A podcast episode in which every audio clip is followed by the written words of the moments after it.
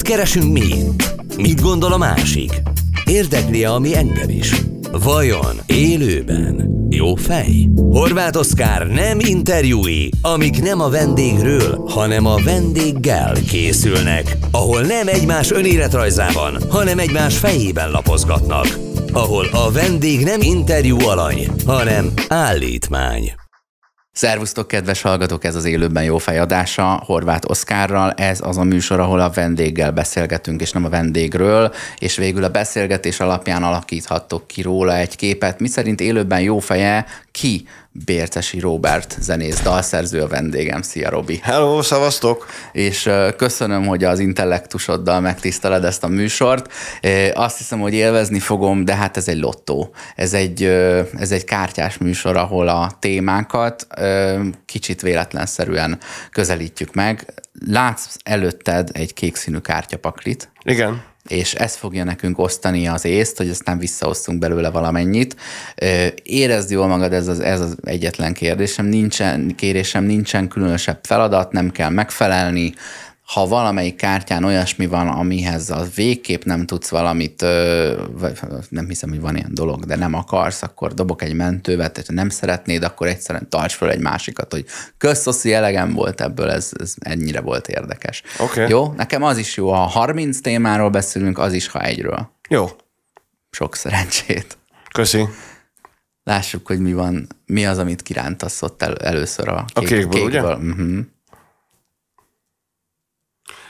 Jó indulat versus naivitás. Uh-huh. Uha. Nem kell az apró betűt felolvasni, ha nem akarod. De itt van kérdés, mit kompenzál, mihez vagy annyira kötve, ja. hogy ennyire kell a szabadság? Ez, a, ez valami hülyesség, ez a szabadságvágyhoz tartozó apró betű. Szóval jó indulat vagy naivitás, e- ebben ragadjunk meg. Az a kérdés, hogy hol van a határ.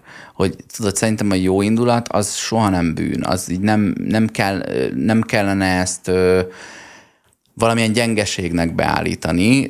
Ugyanakkor, ha valaki jó indulatú, akkor sokan védik azzal a saját rossz indulatukat, hogy a naivitás jelzőt használjuk rá, hogy te egy védtelen hülye. Van különbség szerintem, még hogyha elsőre nem is szembetűnő, de hogyha egyszer az ember meglátja ezt a, az apró különbséget, akkor utána azon gondolkozik, hogy hogyha eddig nem szúrtak a szemét. Uh-huh. Sok ilyen dolog van, ami ö, egy csomó, én egy párat tudnék mondani életemből, ami egyszer megláttad, és utána már többet nem téveszted el. Igen, hát ez is ilyen. A naív ember az olyan, hogy akárki közeledik felé, mindenkivel ö, szemben ö, jó indulatú, mindent elhisz, ebből kifolyólag erősen befolyásolható is, meg manipulálható.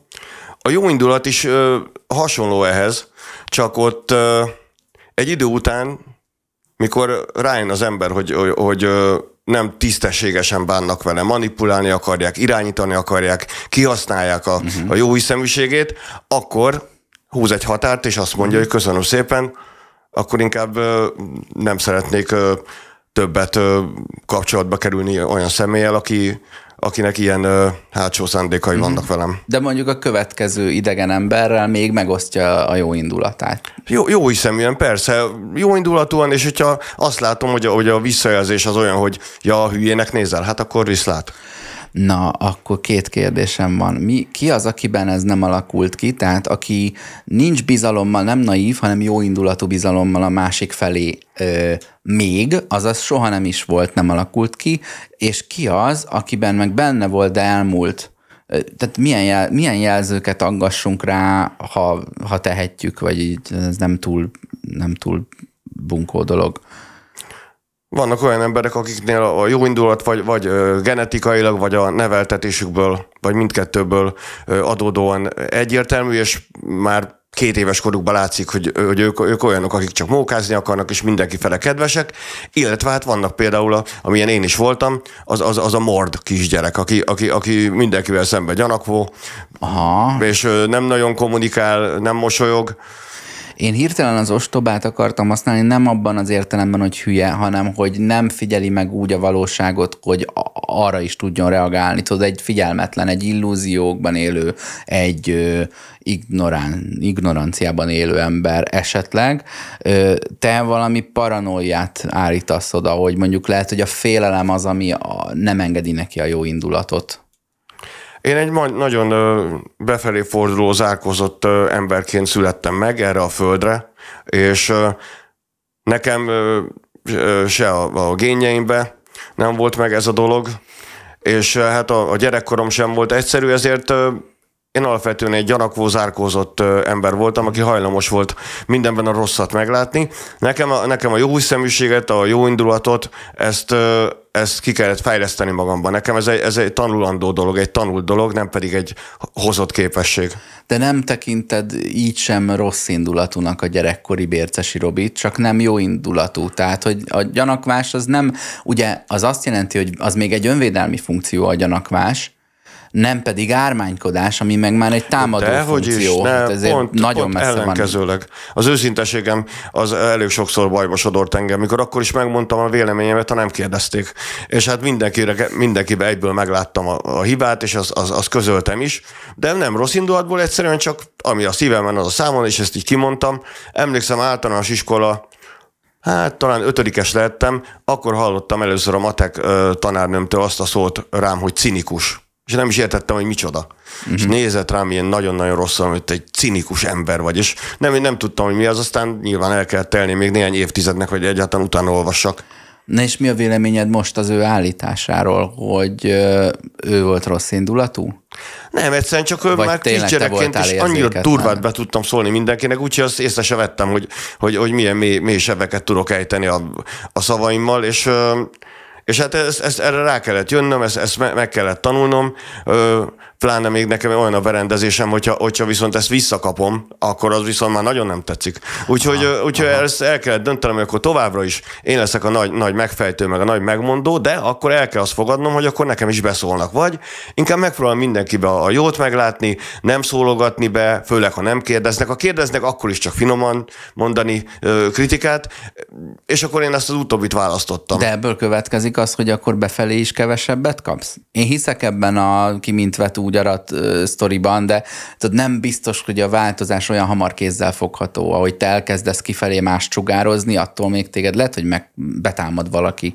Hát igazából, igazából nem, nem volt ez jellemző. Ahogy abba hagytam ezt a, ezt a, ezt a kevély rátarti viselkedést a világ felé, úgy, úgy, úgy megszűntek a, a visszatámadások, és nem volt miért támadni. Ha meg valaki egyszerűen csak úgy a, a jó, jó indulatú, kedves közeledésemre odavakkant valamit, akkor nyilvánvalóan azt mondom, hogy ah, értem, mindjárt jövök, és hát soha többet nem lát.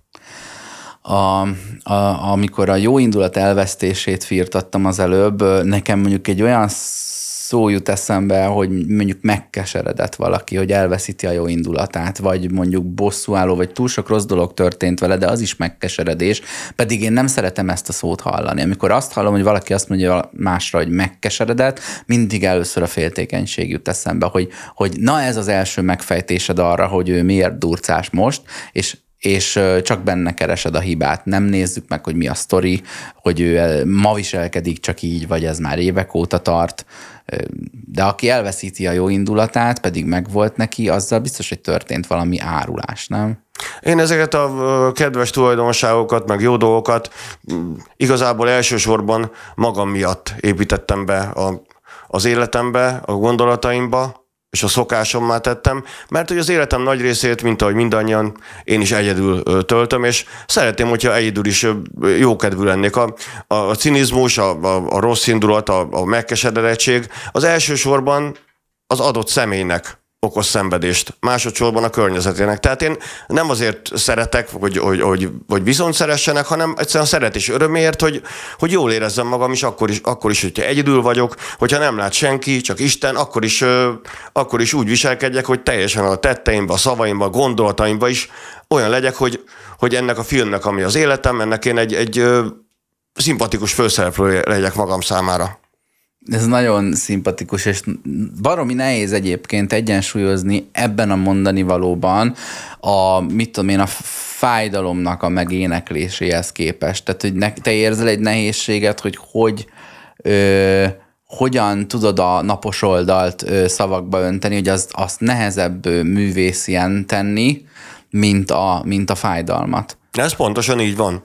Igen, a, a zeneszerzői pályafutásom, ami én már több mint 30 éve tart, alapvetően a, az, e, az első két évtized, mondhatjuk ezt, az azzal telt, hogy, hogy én a halálról írtam bizony sokat, sokat a szenvedésről, a, a, a nehézségeimről, és aztán volt ilyen 2016 körül volt egy ilyen tudatos döntésem, hogy oké, okay, ezt már kimaxoltam ezt a témát, most próbáljunk meg már valami olyasmit írni, ami, ami nem arról szól, hogy mindenünk leépül, és ne ezt kelljen minden hétvégén énekelnem, hanem, hanem néhány olyan, olyan, olyan dalt is uh, tegyünk már be a műsorba, amit, uh, amit uh, időről időről jó esik elénekelni, amiben benne van a boldogság, vagy legalább a boldogságra való törekvés, a pozitív dolgok, viszont nyilván ezek uh, nem képviselnek akkor a művészi értéket, mint ahogy meg is kapom sokszor, hogy nekem ugye a csúcs munkáim, azok a Hiperkarmának az első két albuma, ami hát ez teljesen elborult elborult, elszállt zenei anyagok, és hát az utóbbi időben pedig már ilyen boldog, vidámabb dalokat írok, és hát én, én, én, én most ebbe vagyok, és ez nekem jobban tetszik. Nem gondolod naívnak magad, most hanem jó indulatúnak gondolod magad, gondolom. Hát amikor volt az életemben ez a váltás, olyan 24 éves koromban, amit már az előbb is mondtam, hogy ebből a szarkasztikus, cinikus személyiségből... Meg gyanakvóból. A gyanakvóból átalakultam egy ilyen, egy ilyen, egy ilyen hippivé gyakorlatilag az életfelfogásomat illetően, hogy keblem le, ölelem a világot, és mindenkivel kedves vagyok, és a, és a legjobb értelemben véve nyájas és udvarias, akkor nyilván átestem a ló túloldalára, és viccesen annyit mondtam akkoriban, hogy hát a végén olyan nyitott lettem, hogy kiestem magamon. Ami azt jelenti, hogy már akkor mindent beengedtem, mindenkit beengedtem, nyitott volt az elmém, és hát, hogyha az ember megítja az elméjét, és nem őrzi, akkor sajnos ezeken a kapukon nem a kedves entitások jönnek be.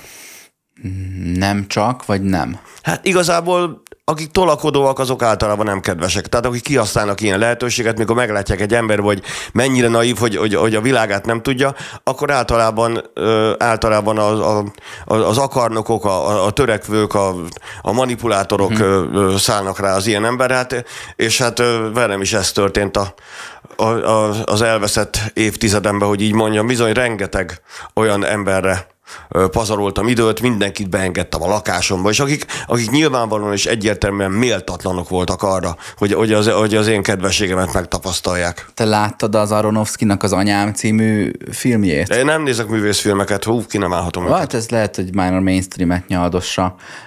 Minden esetre a hallgatóknak mondom, hogy tényleg az jutott eszembe. Ott egy ház szimbolizálja mind a teremtést, mind a világ létezését, és a ház története az a világ létrejötte és pusztulás megoldása, mind materiális értelemben, amit a nő jelképez benne, aki az anya, vagy nem tudom, és természet, mind ideák értelmében, vagy a gondolati világban, amit a férfi jelképez benne, aki, tudod, egyszerre írja meg a teremtés történetet, meg egy regényt, meg gondolkodik, és egyszer csak így özönlenek a vendégek abba a házba, és szétszedik darabokra, és lehetetlen őket kipaterolni. És ez valami olyan nyomasztó érzés, hogy kicsit ez ugrott be. Hát igen, gondolom hatásos, de hát kinek kell az a hatás? a cinizmust említetted még, és uh, érdekesség, hogy én itt uh, felvéstem egy uh, egy cinikus jelzőt, ami nem esett jól, mert egy Lennon mondással kapcsolatban véstem fel, és azért rögtön ki is menteném, mielőtt kimondom, hogy mi a mondás, hogy azt hiszem, hogy ez részéről csak egy reakció egy másik cinikus mondásra, és ez úgy hangzik, hogy a valóság azoknak való, akik nem bírják a kábítószert. Ó, igen, ez Lennon. De azért ez ugye, hogy mintha úgy hangozna korábban, hogy a kábítószer azoknak való, akik nem bírják a valóságot. És Erről nem a... tudtam, hogy van egy ilyen Nem fordítás. tudom, hogy van-e ilyen, csak egyszerűen úgy sejtem mögötte. Ö, ö, ne, tudod, az a mondás, hogy a kábítószer azoknak való, akik nem bírják a valóságot, ez biztos, hogy cinikus, mert egyszerűen nem, tudod, az az állítás, hogy a valóságot ki kell bírni, ha nem bírod ki, gyenge vagy, és akkor ez már nem az én problémám. És Szerintem ez én ezt nem tartom cinikusnak. Én magam is ezzel kezdtem el ezt az egész ö, drogos karrieremet, ezt a szörnyű mélyrepülést, mert hogy nem bírtam elviselni a valóságban betöltött helyemet és a szerepemet. Nem találtam a saját hangomat, nem tudtam kapcsolatokat teremteni, ö, rosszul éreztem magam a bőrömbe, és és úgy, úgy döntöttem, hogy hát olyan érzés volt, mint hogyha azt gondoltam volna, hogy, hogy ennél rosszabban nem lehet, ezért, ezért kipróbálom, belemegyek, és hát bele is mentem, el is vitte 20 évemet. Viszont amit a Lennon, hogyha megfordította uh-huh. ezt a dolgot, az viszont már tipikus Lennon cinizmus. De hát ő szerintem ő, tudod milyenek Na, az ugye, angolok? hogy egy kicsit az. De, de szépet mond, szépet mond, csak az nem bírják a kérdés, hogy mit jelent a nem bírják a kábítószert. Ugye ezt több, többféleképpen értelmezhetjük. Egyrészt, hogy olyanféle félelem általánosítás, a drogok ismeretének teljes hiánya, tudod, annak a spektrumnak a bármilyen áttekintése hiányzik, ő így nemet mond az egészre, vagy a nem bírják az azt jelenti, hogy no hát ők belebetegedtek, belehaltak, úgyhogy ők nem bírták. Tehát így, így már cinikus lenne, és biztos, hogy van még olyan értelme, ahol ahol ezt ki tudom ö, menteni. Én azt hiszem, hogy ő azokkal szemben cinikus, és ezért nem ítélem el, akik soha nem mertek többet látni a világból, mint annak az anyagi része. Tehát, hogy egy, egyrészt például milyen, ö, milyen kábítószerekre gondol itt a John Lennon, amikor azt mondja, hogy a valóság azoknak való, akik. Tehát, hogy nem... Az összesre. Hát de tudod, milyen módon mondjuk egy, egy nyugtatószer nem úgy emel ki téged a valóságból, mint egy pszichedelikum. Ő mindent, mindent nyomott. Alig, hanem, hogy, alig, hanem igen, hogy ő nem csak a tejbegrízt keverte össze a fahéjjal, hanem a levest is ráöntötte. Hm. Ja, hát, nem akartam lecinikusozni őt, vagy fel, csak hát éreztem volt ebben hát mégiscsak valami ilyet. Szarkasztikus ember. Most húz még egy kártyát, ha úgy érzette is. Jó. A művészet hatása. Ha, hát ezt épp tegnap kibaszéltük valakivel, de ettől függetlenül tőled is érdekel. Én itt ilyen lépcsőfokokat azonosítottam, hogy abszolút semmi hatása nincs rád valaminek, és másra se lehet, mert itt semmi. Az ott egy, tudod, egy A betű a falon, ami még még a betű se szép. Ö, onnantól a, a környezetednek való megfelelésből mutatsz ki valamit, hogy neked tetszik valamilyen alkotás, aztán jön az, hogy elkezdesz a szerző tehetségéhez, a belefektetett munkához, a kézügyességhez, vagy a tudáshoz vonzódni, hogy nos, ezt én nem tudom utána csinálni, majd egyszer csak már az alkotót is elfelejted, és már maga a mű szippant be, és nem gondolkodsz azon, hogy ez ebből a világból jön, és azt valaki létrehozta, hanem így belezuhansz, és akkor így a teteje azt gondolom, vagy nem tudom, amikor a legjobban beszippant, az az, az hogy te úgy jössz ki abból a műből, hogy te akarsz alkotni egy újat, vagy tudod, megiklett téged nem fogyasztóva, hanem egy művész vesz, veti le a szemét végül arról a festményről, vagy veszi le magáról azt a felhallgatót. Uh-huh el tudsz ebben képzelni valamilyen állomást, ami, ami még e fölött vagy ezen kívül van? Tehát ami még ordináréban sehogy sem kapcsolódik a műtárgyhoz vagy az alkotáshoz, vagy ami még bensőségesebb, például valaki belehal egy műbe mondjuk, az bensőségesebb lehet, mint az, hogy megikrette, és ő is rajzol valamit, amit anyukája kitesz a hűtőre. Többek között az is az indította engem a, a zenei pályán, hogy ö, akármilyen zenét is hallgattam, egyikkel se voltam maradéktalanul elégedett. Tehát mindig találtam valami hibát, valami kivetni valót, és akkor is, mint mindig, két választásom volt, vagy életem végéig fikázom az összes zenét, vagy pedig meg, megtanulok zenélni, és megírom azt a zenét, ahogy na, szerintem ez így jó. Mm. Én, én, én, én így csinálnám, és így csinálom, ezt, ezt az utat választottam, és hát bölcs, bölcs döntés volt a zenei pályára lépni, bár mikor ez 15 évesen megtörtént, akkor még, még minden... egy 9-10 évet. Hát egy 9 évet, igen, nagyjából, és hát akkor minden ellene szólt a dolognak, de aztán végül is kiderült, hogy ez egy, ez egy nagyon jó munka, az ember jól csinálja, sok a szabadidő, viszont hát rugalmasnak kell lenni, és hát nincs vasárnap ebbe a szakmába. Én úgy képzelem, hogy a, a Bércesi Robi 16 évesen elmegy egy koncertre, végre beszélhet azzal, aki ott zenélt, és akkor nem azt kérdezed meg, hogy hogy lehet itt játszani, meg hány számmal készültök a koncertre, meg izé, hanem elmondod, hogy figyelj, nagyon ügyesek vagytok, de figyelj, azt csináljátok nagyon szarul, és így, így belemondod az arcába, hogy mi nem tetszett. Hát bizony, igen, én hajmeresztően pofátlan kamasz gyerek voltam, ez, ez tény, hogy, hogy ez igaz, sok embert megbántottam. De szerintem de volt, érzem, amikor hogy... számodra bántó volt az, hogy megbántottál valakit? Tehát, hogy észre újra és újra... Tehát nem, nem a bántás szándéka Aha. volt bennem, csak egyszerűen, hmm. mint egy idióta, így kimondtam a véleményemet, de nem bántani akartam És én. nem olyan embereknek, akikkel utána másnap is beszéltél, ezért visszajött volna, hogy de amúgy én nem érzem jól magam a tegnapi miatt, hanem aztán azt az embert utána hónapokig hogy nem, nem, hát az, az osztálytársaim. Tehát Aha, azért de, ne, de hogy nem vetted észre, nem jöttek nem. vissza a a visszacsatolások, hogy Hát amúgy... visszajöttek ők is, vissza, visszamartak egyet, az már nekem rosszul esett, és Aha. nem értettem, hogy miért bántanak, mikor én csak elmondtam Aha. ezt meg az, de, de sem, semmilyen, nekem be, be, nem volt bennem bántó szándék, nem, uh-huh. nem, de csak azt hittem, hogy ez, uh-huh. ezt így ki lehet mondani. Hát de hát, a visszabántásból nem érted meg, hogy ők megbántódtak, azt érted meg, hogy most bántanak. Igen, Tehát, igen. Hogy... Aha. Hát igen, ez uh-huh. nem egy jó kombó, nem, nem a legjobb te se voltál akkor egy nagy megfejtő, hogy indirekt módon két lépéssel odébb sakkozd magad, hogy azért bánt, mert, meg, mert én megbántottam. Nem, meg ők sem voltak túl asszertívek, hogy a bosszú helyett a megértést vigyék elé, hogy figyelj, Robi, most éppen nem vagyok olyan jól a tegnapi miatt, hanem egyből a szemet szemért jut eszébe, ami óriási hülyeség egyébként. Hát én, én nem hibáztatok senkit, nem. Ha? Az nem út. Én el tudom képzelni, hogy milyen vibe-ot nyomtál, és megértem őket, ha hát. na, nem, kezel, nem kezelték jól, csak közben sajnálom, mert hogy nem hülye vagy. Tehát, hogy te azonnal, akár azonnal tanultál volna belőle, ha jobban, jobban olyan szájbarágosabban történik az élet körülötted, hogy, hogy így direkte mondják, hogy én most ezt érzem. Lehet, hogy más lett volna, de nem vagyok benne biztos egyáltalán. Hát, és azt is érzem, hogy szerintem ezekért a kamaszkori dolgaimért már az elmúlt húsz évben szerintem vezekeltem, és megfizettem a, a, az árát ezeknek a dolgoknak. Az én életemben volt egy, volt, volt egy sorsdöntő pont, amikor, amikor, amikor teljesen megváltoztam, és egy, és egy új, új, mint a megszállt volna valami, és onnantól kezdve másmilyen ember lettem. Ez melyik év? Ez 90, 1999. Uh-huh, uh-huh. Ez amikor úgy gondoltad, hogy akkor Pesten maradok, és izé ö, nem tudom, nem járok haza minden hétvégén?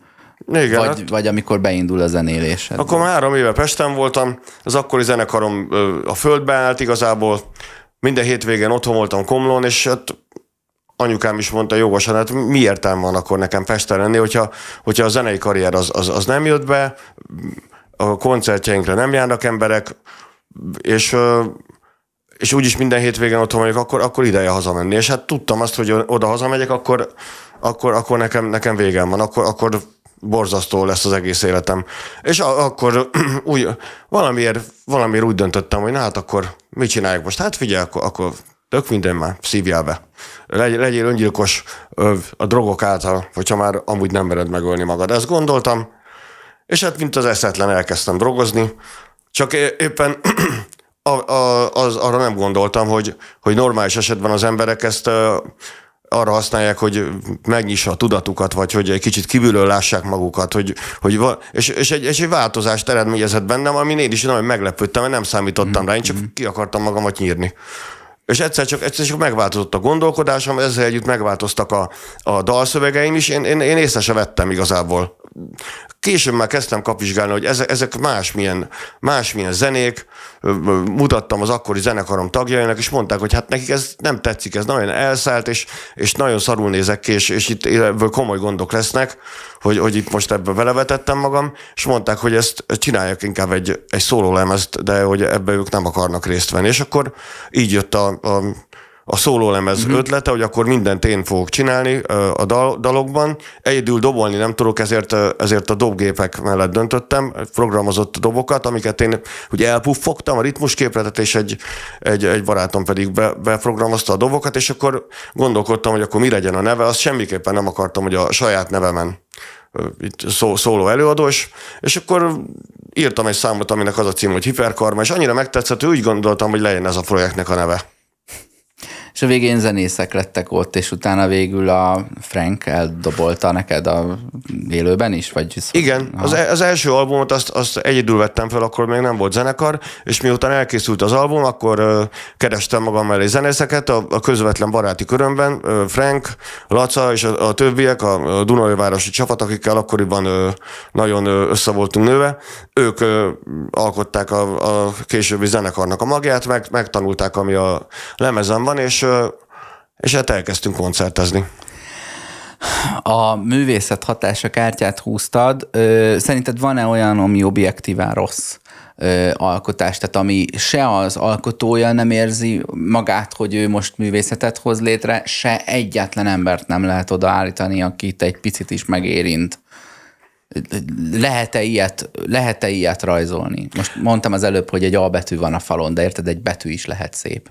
Én hiszek az egyetemes jóban, meg az egyetemes jó ízlésbe, tehát hogy lehet, hogy mindenki mást gondol, meg, meg lát jónak, de alapvetően szerintem mindenki ugyanazt érz, érzi jónak. Tehát van mondjuk egy dal, mindenki ugyanazt a sort érzi a, a legjobb sornak, a- annál dobban meg a szíve. Az, az, az, az a lényegi része. De hát ezzel lehet vitatkozni, de nyilván hát Szeretnék. sok, rengeteg bűnrossz dal van. Tehát több, mint, mint a jó. De már az már, az már mm, akkor is valamennyire művészet, még a bűnrossz dal is. Tehát olyan szempontból művészet, hogy nem valósul meg annak a, nem okoz egy felemelő érzést, de mégiscsak a hozzáértés annyira benne van, hogy tényleg ugyanaz a négy akkord ismétlődik, és, leg, és másodszorra is ugyanaz a négy van, és tartanak valami ütemet, és el tudod képzelni, hogy igen, ez lehetne még ennél is rosszabb. Tehát érzed, hogy ez még nem az abszolút zéró. Mindig van lejjebb. Azt hiszem. De azt hiszem, hogy tényleg én, én a szubjektivitást is bele számítottam ebbe, és még, ö, és még azt hiszem, hogy úgy sem lehet egy abszolút művészeten kívüli valamit alkotni. Tehát egy ember biztos, hogy találnál a világon, akinek az, az ott örömet okoz. Az, az tuti. És ez, amikor azt mondod, hogy mindenki érzi, hogy melyik a leg, legjobb sor, ez szerintem ez is inkább egy ilyen 80-20 szabály, tehát hogy az emberek 80%-a azt a sort érzi, és az összes többi sor eloszlik a maradék 20% között, hogy egyszerűen valak, tudod, a, ö, nem tudom, a kurva nagy óriást várta mindenki a húsrágó hídverőben, a kis borzban, de biztos van olyan, akinek egy másik sor abban a kedvence. Tudod, az vagy a, vagy a ö, ö, 1000 Violins Maybe More a Simon and Garfunkel szám, hogy azt üvöltik a legjobban. Ha megvan az, a, vagy ahogy a Mr. Bean a templomban így mondja, hogy halleluja, és utána tudod a többi résznél meg Hát szerintem mismásol. a- abban a dalban az a legjobb sor.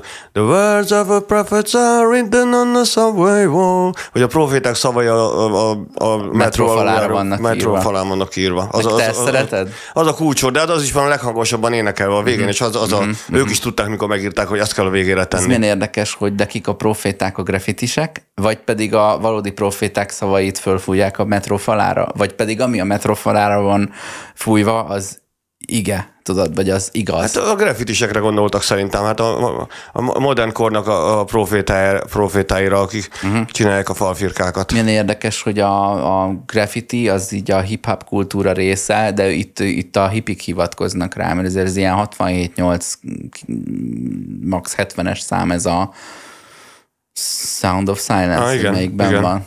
Ugye, hát nyilván a falra, falfirka az, a, amikor azt mondják, hogy a legősibb mesterség, én soha nem arra gondolok, hogy kurva, hanem arra, hogy barlangrajzos. Igen, igen. Ez az a egyen 60-as évek közepén íródott szerintem, akkor jelent meg. Húz még egy kártyát Oké. egész bátran szerintem. Felesleges holmik. Na, ez kiváló. Tudod, van ez a, vagy nem tudod, hoarder, van ez a kifejezés, ez a mindent megtartó, ilyen, ö, olyan ószeres, akihez nem tartozik egy üzlet, csak egy lakás. Ö, Mi, mi a neve? Holder? hoard, hoarder. Hoarder? Aha, ők a gyűjtögetők, vagy az ilyen kényszeres, ki nem dobó. Ó, ho- jó lesz ez még valamire. Hoarder. Aha, jó, ezt, ezt felírom, azt tetszik. Nekik tele van a lakás, tud- tudod, azok Igen, a lakások, igen. ahol nem a polcok vannak tele, meg a szekrények, hanem már úgy lavírozol. lehet közlekedni, Kicsi, ja. Egy kis Manhattan Ja, ö, ja, könyvekből, meg ilyen gúlák vannak, és Igen, köztük igen. utcákon tudsz járkálni. Igen, igen. És tud- mindannyian valahol vagyunk ezen az úton. Ö, Biztos a, tudod ki, a, az amerikai pszichóban a, a csávó, akinek van, mit tudom én, izé, 15 Genesis albuma, meg egy hifi tornya, meg egy láncfűrésze, meg egy ágya otthon, és semmi más. Van ez a nagyon minimalista, vagy a Matrixben tudod, a, a Construct, az a fehér háttér, Igen. bármit bele tudna, az, az, a, ne- az, a, az, a, az a minimalizált pontja ennek, Aha. melyikünknek ilyen a lakása. A japán kert is tele van növényekkel, a japán teaház is, annak is van egy fala, tehát az sem igazán minimalista. Úgyhogy egyikünk sem az egészséges, vagy a, hogy mondjam, a minimumán van ennek. Mi is ragaszkodunk bizonyos tárgyakhoz, amelyekhez egyébként nem kéne, és akkor van az a véglet, aki semmit nem tud kidobni. Tehát nem Igen. a parfümös dobozt nem dobja ki, hanem a, hanem a nem tudom, te csináltad, de hogy a Mozart csoki, vagy a Kinder papírt így a körmöddel simára, Nem. Ö, simára, akkor gyönyörködsz benne, és utána összegyűröd és kidobod. Aha. És hogy valaki mondjuk a, a gyermei szarvacska tésztának a nylon zacskóját megtartja és elteszi, ami a sarkánál ki lett vágva, mert hát, ha egyszer kell a sarkánál kivágott nylon zacskó. Ja. Hát igen. Te ragaszkodsz? Nem igazán. Amúgy se volt túl, túl zsúfolva a lakásom, mert én, én eléggé kényszeres vagyok, és nem szeretem, hogyha sok tárgy van, mert az mindig arra ingerel, hogy igazgassam őket, de nincsenek nincsenek nagyon nekem dísztárgyaim, én csak használati tárgyaim vannak otthon, és volt egy pont 2020-ban, amikor 16, ö, nem, dehogy is, lehet, lehet, hogy 16 ilyen nagy 100 literes szemetes zsákot teletöltöttem holmikkal, ami a, a, a már amúgy is üres, üres lakásomba, és kidobtam, és azóta egy, semmi nem hiányzik belőle. Az, de akkor csak volt ott valami. Volt, de annyira sok minden nem, de az, az, az ennyi, ennyi, ennyit ki, ki tudtam dobni. Kétszer költöztem az elmúlt négy évben, és kétszer négy ilyen zsákot dobtam ki, tehát az mindig csak a fele annak, ami, ami nálad volt. Hát vol, voltak, voltak mindenféle dolgok. De nem ragaszkodtál, csak egyszerűen nem foglalkoztál vele, hogy azok még ott vannak. Nem, nem, tehát végigmentem a lakáson, és az volt a szabály, hogy amit már nem használtam, nem olvastam, nem, nem vettem föl ruhát, mit tudom én, egy éve, az, az már nem is fogom. És ez így van.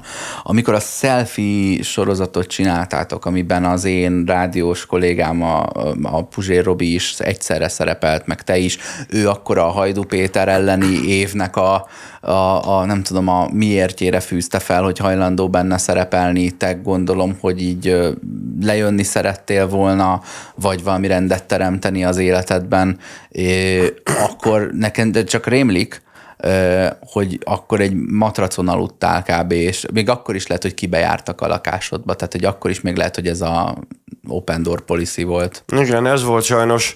Ak- akkoriban nulláztam le magamat. Anyagilag is, meg, meg zeneileg is, meg, meg mindenhogyan gyakorlatilag teljesen le voltam gatyásodva, és amikor a, a megkeresés érkezett erre a műsorra, akkor anyámnál laktam. Tehát ha- hazaköltöztem Komlóra, és hát ott szenvedtem, borzasztóan éreztem magam, emlékszem, hogy nagyon-nagyon meg is voltam fázva, és és lejöttek Komlóra a stáb, és megmutatták, hogy hogy kell a kamerát használni, kezelni, és hát tehát abszolút tetszett a műsornak a koncepciója, de azért alapvetően tudod, hát musz, muszáj volt valonnan pénzt teremtenem, na, hát sokkal rosszabbat is csinálhattam volna. Akkor nem volt ak- akkora célod feltétlenül, hogy ez egy fegyelmet építsen benned, hanem így egyszerűen hát, ha ettől így vissza tudok jönni, vagy legalább ez egy kötelezettség, vagy Hát ettől majd érte. Be, be, ki be tudom fizetni a rezsimet, meg, meg tudok magamnak ennivalót venni, és nem kell Úristen. anyám nyakán lógnom. É, De akkor vissza is költöztél, vagy, vagy csak egy tök üres lakásban voltál jó formán? Hát hazaköltöztem Komlóra, anyukámhoz a lakóterepre, ott, ott a, ez egy január, január volt, és akkor ott éltem már három hete, és nem tudtam, hogy mihez fogok kezdeni, és akkor jött ez a felkérés, és akkor ennek kapcsán költöztem vissza. Belegondolsz, hogy három hét ez amúgy milyen kevés? Most úgy mondtad, hogy már három hete, de hogy még csak három hete. Hogy szinte rövid, tehát akár csak úgy, hogy így azt nézed, hogy ez 7-8 éve volt.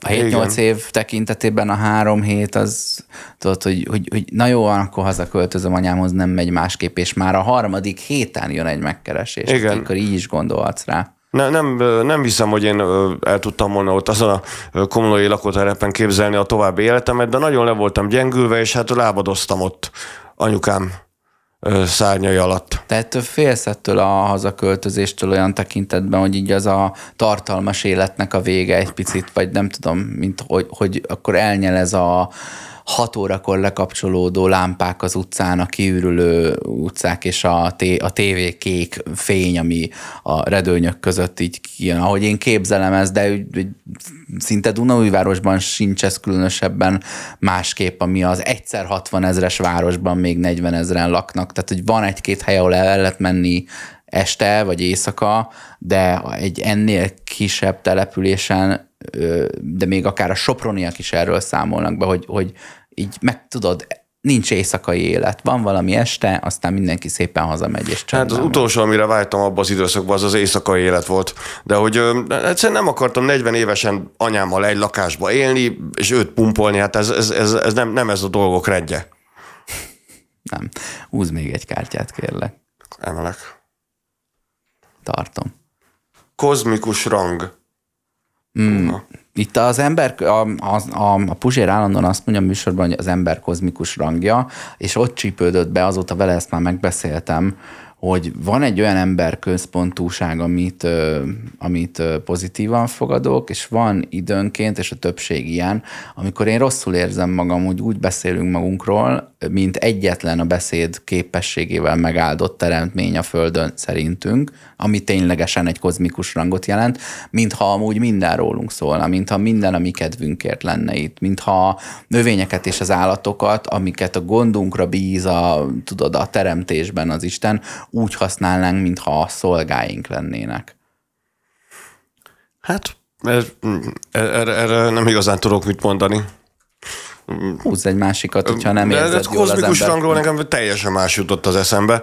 Nekem az jutott az eszembe, hogy, hogy amit, amit igazából ö, szerintem lassan meg kéne tudnom, hogy, hogy oké, okay, hogy honnan származom én, mert hogy tudom azt, hogy hol születtem, tudom, ki, tudom kik a szüleim, viszont a, a másik részére lennék kíváncsi, hogy, hogy honnan, honnan származik a lelkem. Uh-huh. Milyen, milyen ö, tehát, hogyha a véget ér ez az életem ebbe a testbe, akkor, akkor ö, Nyilván történni fog valami, mert hogyha nem fog történni semmi, azt úgyse fogom tudni, úgyhogy arra nem is érdemes készülni. Mm. Tehát utána milyen, milyen lélekcsalád, kik várnak engem? Mi van, ha fog történni valami, de azt sem fogod tudni? Tudod, hogy az a mozi már nem neked szól. Az, hát, hogy, az, hogy a lelked, az nem tudatos. Hát valami történni fog, vagy hogyha nem fog történni semmi, azt úgyse fogom tudni. A, a, a semmire minek készüljek. De tudom, hogy csak élet van, történni fog valami az élet után is, ez egyértelmű. Csak hogy, hon, hogy honnan, honnan ered az én lelkem, és, és van egy olyan érzésem már ilyen nagyon-nagyon kicsi koromtól kezdve, amikor már az ufókat kerestem mindig, hogy, hogy, hogy engem valamiféle földön kívüli energiák vezérelnek, valamilyen ö, nagyhatalmú, természetfeletti hatalom, egy, egy, egy különleges lélekcsalád, akik, akik velem kapcsolatban vannak, és akkor érzem azt a, azt a kellemes, nyugodt melegséget, amikor, amikor rájuk gondolok, és ők vesznek körül az elmémben. É, ők azt hiszem, hogy nem, nem azonosok az ufókkal. Tehát, hogy tudod, nem egy, bár a fene tudja, hogy tudod, a értelmes földön kívüli életnek kell ennek lennie, vagy pont az életen kívüli értelemnek tudod, a tudatvilága, a, a nem tudom, egy ilyen a szférák világa, e, a, ehhez képest az ufók is még egy materiális gondolat nagyon. Én nagyon belementem az ezot- ezoterikus tanokba, tényleg én, én abszolút, hogy vagy, hogyha van hobbim, az az UFO kutatás. Magyar UFO szövetséggel fölvettem a kapcsolatot, aztán végén már nem vették fel a telefon nekem, hát ele- elegük lett belőlem. Ezt meg tudom érteni. És aztán, és, és ö, végigolvastam mindent, amit, a, amit felelhető a földön kívüli fajokról, körülbelül ilyen 7-8 ö, földön kívüli fajt különböztet meg ez az ezo- ezoterikus tudomány. Nyilván van több is, de mondjuk maximum 10 az alap, az alapfajok. Kezdem furcsán érezni magam két dolog miatt. Az egyiket mondom előbb, hogy ezoterikusnak nevezi az UFO, UFO-k nyolc fajra osztását. Az ezoterikus azt jelenti, hogy befelé forduló. Szerintem az UFO-k az kifelé forduló Érted? Tehát, hogy ő az anyagi világban ott keresi azt, a, azt az égi lényt, ami befele van valahol. De nem tudom, ezoterikus könyvesboltokba árulják az ufos Ja, könyveket. nyilván, Hát nyilván most, ide tudták elhelyezni, mert a tudománynál nem fért meg, tehát hogy azért Igen, ezek igen. ilyen És vágyak és feltételezések. Végigolvastam mindegyiket, hogy, hogy, hogy melyiknek milyen, milyenek a tulajdonságai, és, és volt egy, amelyiknél, amelyiknél bekattant, és éreztem azt a bizsergett a, a, a, a gerincem, és, és, és megváltoztatta az életemet, és tudtam, hogy na ők azok. Ő, ők, ők, ők azok, akikhez tartozom. Azért, mert előtte is úgy képzelted, és ott le volt írva, hogy valaki ugyanúgy képzeli el? Tehát az volt, hogy végigolvastam mindegyik földönkörű fajnak a, a tulajdonságait, és volt egy, amiknél azt éreztem, hogy tehát éreztem azt, hogy ez az. Tehát, hogy egyetértek azzal, amit mondanak, pontosan értem, hogy miről beszélnek, és, és csodálatos érzés volt, és azóta is ezt, ezt, ezt tartom, ez, ez már, már, már nagyon-nagyon régóta. Hogy haladsz a sci regényeddel? Ezek egyébként a fias csúk csillagkép lakói. De az, én nem tudom, hogy mit látunk mi itt az égbolton, de gyanítom, hogy a, hogy a tejútrendszeren belüli ö, csillagokat látjuk még, és nem pedig az ennél nagyobb ö, rendszerekben ö, találhatókat, és azt is gyanítom, hogy elég kevés lakható bolygó van a tejútrendszerben. Tehát, hogy Ja, ugye nem úgy, ezek szellemi nem, lények. nem lőttél messzire. Ezek szellemi lények, ez, ez nem, nem csészejön utaznak. Hallottál arról a fogalomról valaha, hogy Boltzmann agy? Nem. hogy egy, ez egy ilyen, szám, el sem tudom mondani, de olyan nagyon szép állatság. Arról az az állítás, hogy van annak valószínűsége, hogy a világűrben organikusan véletlenül, mint ahogy akár a minden más is, egyszer csak összeáll egy gondolkodásra képes agy, majd aztán el is múlik. Mint ahogy, ha, ha, ha nem a teremtés történetben hiszel, hogy a, a bolygók sokaságából a Föld véletlenül így állt össze ezekből az elemekből, véletlenül olyan messze van a napjától, hogy a hőmérséklet, azt tudod, a vízforrása alatt van, meg a, meg a, a fagyása fölött az év nagy részében a bolygó nagy részén. Ez lehetővé tette, hogy a víz nem fagyott meg, az az életet, az az evolúciót, és így a véletlenek sokasságából most épp ott tartunk, hogy él egy olyan élőlény pár százezer éve a Földön, ami képes megérteni, hogy ő él, hogy ő van és elmúlik, uh-huh. hogy van több annál, mint hogy itt vagyunk, és aztán ez az élőlény elmúlik, mert az ember ki fog halni, ha más nem a bolygóval együtt 180 milliárd év múlva, azaz létrejött a véletlenségből az értelem, majd el is múlik. Csak mi nem fogjuk fel ezt egy pillanatnak, mert mi azt tudod, minél közelebbről szemléled az életedet, a te saját történeted annál inkább tűnik jelentősnek és irányíthatónak. De van egy ilyen fogalom, nem tudom, hogy ez a fizika, vagy a valószínűségszámítás, vagy a nem tudom, az univerzum történetnek az érdekessége, de azt mondják, hogy egyszer csak létrejön egy értelem, és utána el is múlik. Hasonló jópofáskodás ez, mint a millió majom a millió írógéppel, hogyha elvileg leültetsz végtelen ideig egy millió majmot, és azok így csak így csapkodnak, uh-huh. akkor lesz egy olyan pont, amikor leírták Shakespeare teljes életművét véletlenül. Hiszen végtelen idejük volt rá, miért ne fordulhatna elő az is. Hát jó. Ja. Azt nem firtatják, hogy ez azért van, mert a majmok értelemre ébredtek, és elkezdtek Shakespeare-t olvasni, és úgy gondolták, hogy akkor le is másolják maguknak. Nézd meg még egy kártyát, ha, Jó. ha az emberközpontúságot nem kritizálnánk tovább. Kulturális kisajátítás. Ez nekem új, ez nekem ilyen elmúlt két-három éves figyelem jelenti ezt a fogalmat. Én nem figyeltem fel erre korábban, bár lehet, hogy régebben. Például színészek Indiánnak öltöztek valami hollywoodi farsankor, és akkor jönnek a, az amerikai indiánok, akik szóvá teszik, hogy de hát minket ugye nagyrészt kiirtottatok, ne pózoljatok az indián tollainkban, vagy valaki egy hip-hop kultúrát előad egy fehér ember, vagy valamilyen népcsoportnak átveszik részben tévesen a, a motivumait, és megfestenek vele egy repülőgép oldalát, tudod, egy ilyen valami teljesen a pláza kultúrához tartozó tárgy elkezdi hordani azt, amihez amúgy tartozik egy komplett ilyen legenda és mondakör és vallás és népcsoport.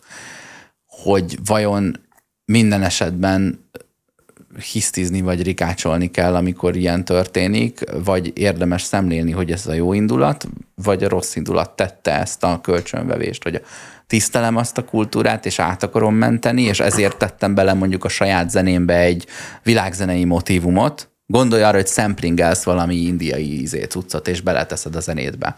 Hogy ö, valaki szemében ez is kulturális kisajátítás.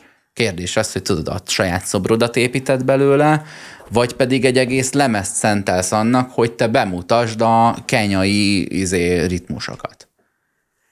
Én, én, én hallom, és és érzékelem a, a, a szövegi meg a zeneszerzői hatásomat mind a feltörekvő fiatalabb zenekaroknak a dalaiban, és az ország vezető pop zenekarai is a Hiperkarma első lemezére hivatkoznak, mint hogy abból tanulták meg azt, hogy hogyan kell a, a magyar szavakat, a prozódiát úgy megcsinálni, hogy az rendben legyen, és, és elvettek dolgokat a, a, ugye a az én stílusomból, a, a dalszerzői, a módszereimből, és hát mondhatni, hogy kisajátították, viszont én erre végtelenül büszke vagyok. Mondjuk mm. nem ebből fog tejet vásárolni, meg kenyeret, de nagyon büszke vagyok rá, hogy, hogy ilyen módon él, élnek a dalaim memetikailag terjed az örökséged, nem kapsz érte feltétlenül pénzt, de kreditet lehet, hogy íme igen. Mert nagyon jól esik, na, nagyon jól eső érzés, érzés ezt látni. Tényleg azt, hogy mikor elkezdtem ezt az egészet 24 évesen, a, a, a, a zenekarunk közönsége 15-16 éves fiatalokból állt, akik most már eljönnek a koncertre a gyerekeikkel, akik már szintén, szintén van, amelyik már kamaszodik, és, és hogy látom, hogy a dalaim nem öregszenek meg, és, és, és a történetük generáción átívelő, és hát ez, ez egy fantasztikus érzés ezt látni.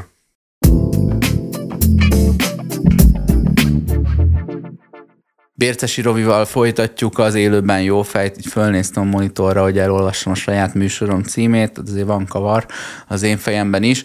A kulturális kisajátításnál hagytuk abba, és ott a népcsoportok helyére végül is te kerültél be, mint alkotó, hogy akkor nem, ugye nem néprajzot hozol létre, hanem a te alkotásaidat, és megemlítetted, hogy neked jó érzés az, hogy a, mai zenészek, vagy a, a Hiperkarma első két albuma utáni, ugye az 2000 és 2003 talán, hogy az azutáni ö, zenészek vissza-vissza hivatkoznak ö, rá, és örülsz, hogy akkor van, aki onnan el tudott venni valamit. Az a kérdés marad bennem, hogy és mi van azokkal a mémekkel, amelyeken már nincs rajta, hogy izé, Sent from my Bércesi Robi, tudod, hogy már nincsen rajta, hogy ez honnan van, mert már olyan önálló életet él, hogy valaki e, kölcsönvette, aztán az is kölcsönvette, aztán az is, és a, akitől te hallod, annak fogalma sincs, hogy, hogy ez valaha tőled származott. Hát igazából nekem már a kérdés feltevés előtt, amikor ezt a témát szóba hoztad, tudtam, hogy mit fogok mondani erre. Van egy nagyon jó példám, ami nagyon, nagyon betalál, de biztos vagyok benne, hogy nem fogod elhinni, mint ahogy senki nem hiszi el. Fogadjunk. 2006 körül történt ez? Nem, nem, később. Mindegy, abban az időszakban, amikor ilyen sült módjára teljesen beszpidezve jártam a várost, és senkit nem voltam szóhoz jutni, és mindig volt egy veszőparipám, amit éppen akkor kitaláltam, és főnek fának mondtam, de egyfolytában. Ha kérdezték, ha nem. A mindenhol. Volt olyan magamba is, majd az utcán hogy hallották az emberek, mindenkinek mondtam, és volt egy ilyen, hogy körülbelül hát szerintem egy ilyen három hónapon keresztül ez volt a sláger nálam, ezt kattant be, hogy, hogy tudjátok, mi, mi, mi, mi, a, mi a kedvenc mondatom? És kérdeztük, hogy mi? Is. Ez egy egyszerű tőmondat, érted? Ez zseniális, bármire alkalmazható. Mondd azt, hogy minden, mondd azt, hogy minden. Minden. Minden is, érted? Minden is. És mondtam, mondtam, mondtam egyfolytában, azt egyszer lejárt a lemez, meguntam, jött egy másik. És akkor egyszer csak szembe jött, hall, hall, visszahallottam. Ez, hogy mindent is, ez a, most Igen, igen, egy... aztán, aztán máshogy uh-huh. szembe jött, és mikor a postán már izé a, a, a csomagát vevő nénike is ezzel jött, akkor mondom, ember, ezt soha nem fogják elhinni nekem. Le kellett volna védetni. ja. Na mindegy. Nézd, szóval le, ez a lehet, hogy slágerem. másnak is eszébe jutott, lehet, hogy nem. Van ugyanilyen, van, van ugyanilyen élményem, legalább négy-öt ilyen kifejezéssel kapcsolatban az elmúlt 25 évből mondjuk hogy hát. hogy hát ezt igen, ez szerintem nekem jutott eszembe, de közben mindig ott van bennem, hogy hát vagy másnak is, mert nem olyan. Hát csak olyan kicsire az esély, hogy, hogy valaki ezt, valakinek ez eszébe jusson, és ezt szajkózza. Mm. Na minden, szóval ez egy, ez egy régi történet. Volt egy ö, osztálytársam, akinek az apjának volt egy kedvenc magyar mondata, de ez rádióban elismételhetetlen, mert mindhárom szava ordinári, uh-huh.